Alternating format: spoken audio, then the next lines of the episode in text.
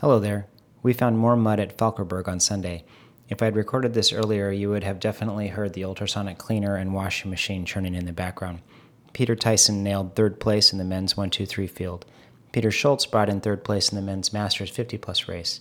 In addition, both Peter Tyson and Peter Schultz had amazing starts in the first lap, stealing those hole shots. Dave Kirshner slid up with a nice fifth place.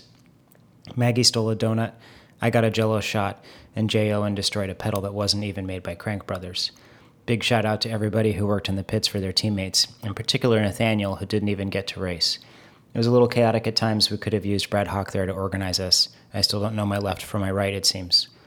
The day before at AACX, we had three podiums. Christine Felt at third place in women's Cat 4, Chris Spurrier in fifth on the men's Cat 4 podium, and Dave Kirshner took the win in the men's Cat 4 race.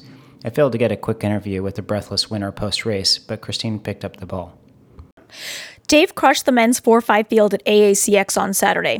Dave, you seemed a bit stressed even hours before your race started. This is the third time you've raced at AACX, I think. What about the race concerned you? Um, well, I don't really like the course, to be quite honest. Um, it's not very technical, which doesn't really play to what I enjoy and what I generally think my strengths are.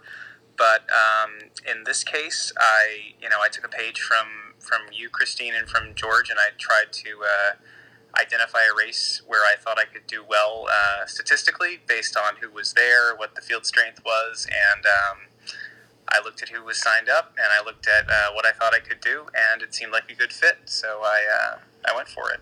Okay. Towards the end of the race, you had a nearly two minute gap. What was going through your mind at that point? Uh, what was going through my mind was that I was really thankful you guys were around the course telling me I had a big gap because um, I I definitely have uh, issues with getting in my own head about um, you know doubting myself and um, overthinking things. So hearing you guys telling me um, you know just keep doing what you're doing, you got a gap was uh, was really really helpful and um, I don't know that it would have gone quite as well if I didn't have that. Great. So you've really had an excellent season. What is one thing that you've changed from last season to this season? Um, let's see. What's one thing I've changed? I think that um, I've definitely been more focused as far as how I train.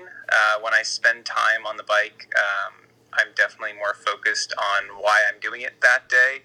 Um, I still like, you know, I still go for a ride. I still go for fun here and there. But you know, if I'm if I'm jumping on the bike after work when I'd rather be uh, just sitting on the couch watching TV, um, I definitely have identified a purpose, a reason why I'm there, and a lot of that's been helpful to use uh, TrainerRoad to be able to do training plans and uh, focus training with power and um, and really specifically focusing on uh, on shorter power, short term power, and cyclocross training plans. So that's been really helpful this year that I've been able to uh, to stick to that a little bit better. And um, I'll give a shout out to Jocelyn here, who's uh, my regular training partner down at Hains Point each uh, each night of the week.